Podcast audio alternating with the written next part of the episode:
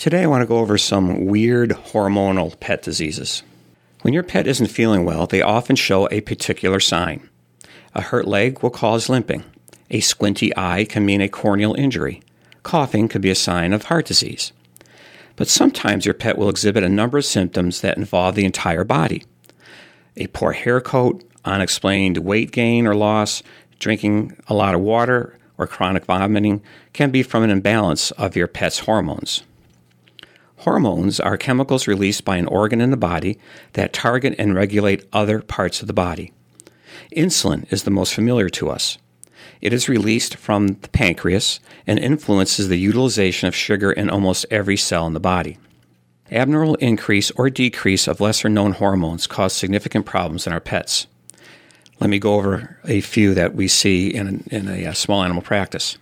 The thyroid gland. These are two pea sized nodules in the neck can overproduce a hormone called thyroxin in cats or underproduce it in dogs. Thyroxin regulates the overall metabolism of the body. So, cats with hyperthyroidism or overproduction of thyroxin develop a high metabolism and act like they are very hyperactive. They eat a lot, their heart rate increases, they are unusually active, and may have diarrhea and lose weight. On the other end, dogs with hypothyroidism this is an animal with low thyroxin levels, do just the opposite because their metabolism slows down. They get fat, even though they don't eat much, have oily, greasy hair, flaky skin, chronic ear problems, and may show neurologic signs. Another pea sized organ next to the kidney, called the adrenal gland, can secrete too much hormone called cortisol due to an increased size from cancer or stimulated to grow from a cancerous gland in the brain called the hypothalamus. Cushing's disease results in too much cortisol hormone in the body. The dog starts drinking a ton of water, the skin gets very thin, and the abdominal muscles weaken, causing a marked pot belly. Addison's disease is the opposite of Cushing's, where the cortisol level is below normal due to a malfunction of the adrenal gland.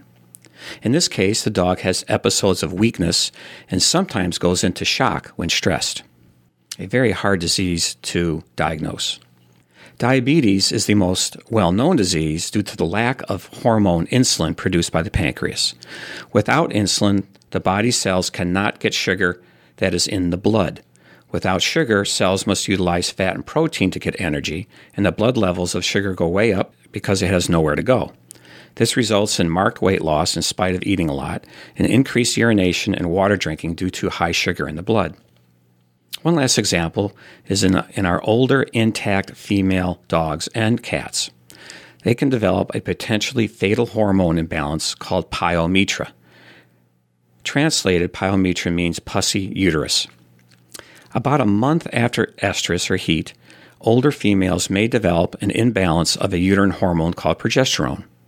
The result of this is a thickening of the uterus with a secondary infection. Some cases are easy to catch because the dog or cat is showing a pussy vaginal discharge. However, some cases don't have a discharge, and further diagnostics like x rays and blood work are needed to make the diagnosis. Spaying is curative. If left unattended, the pet could die. These diseases are very tricky to identify. Your pet looks sick, but it's hard to pinpoint the origin. Your veterinarian is your best ally when it comes to figuring out hormonal imbalances due to disease. Often, special lab tests are the only way to diagnose hormonal related conditions.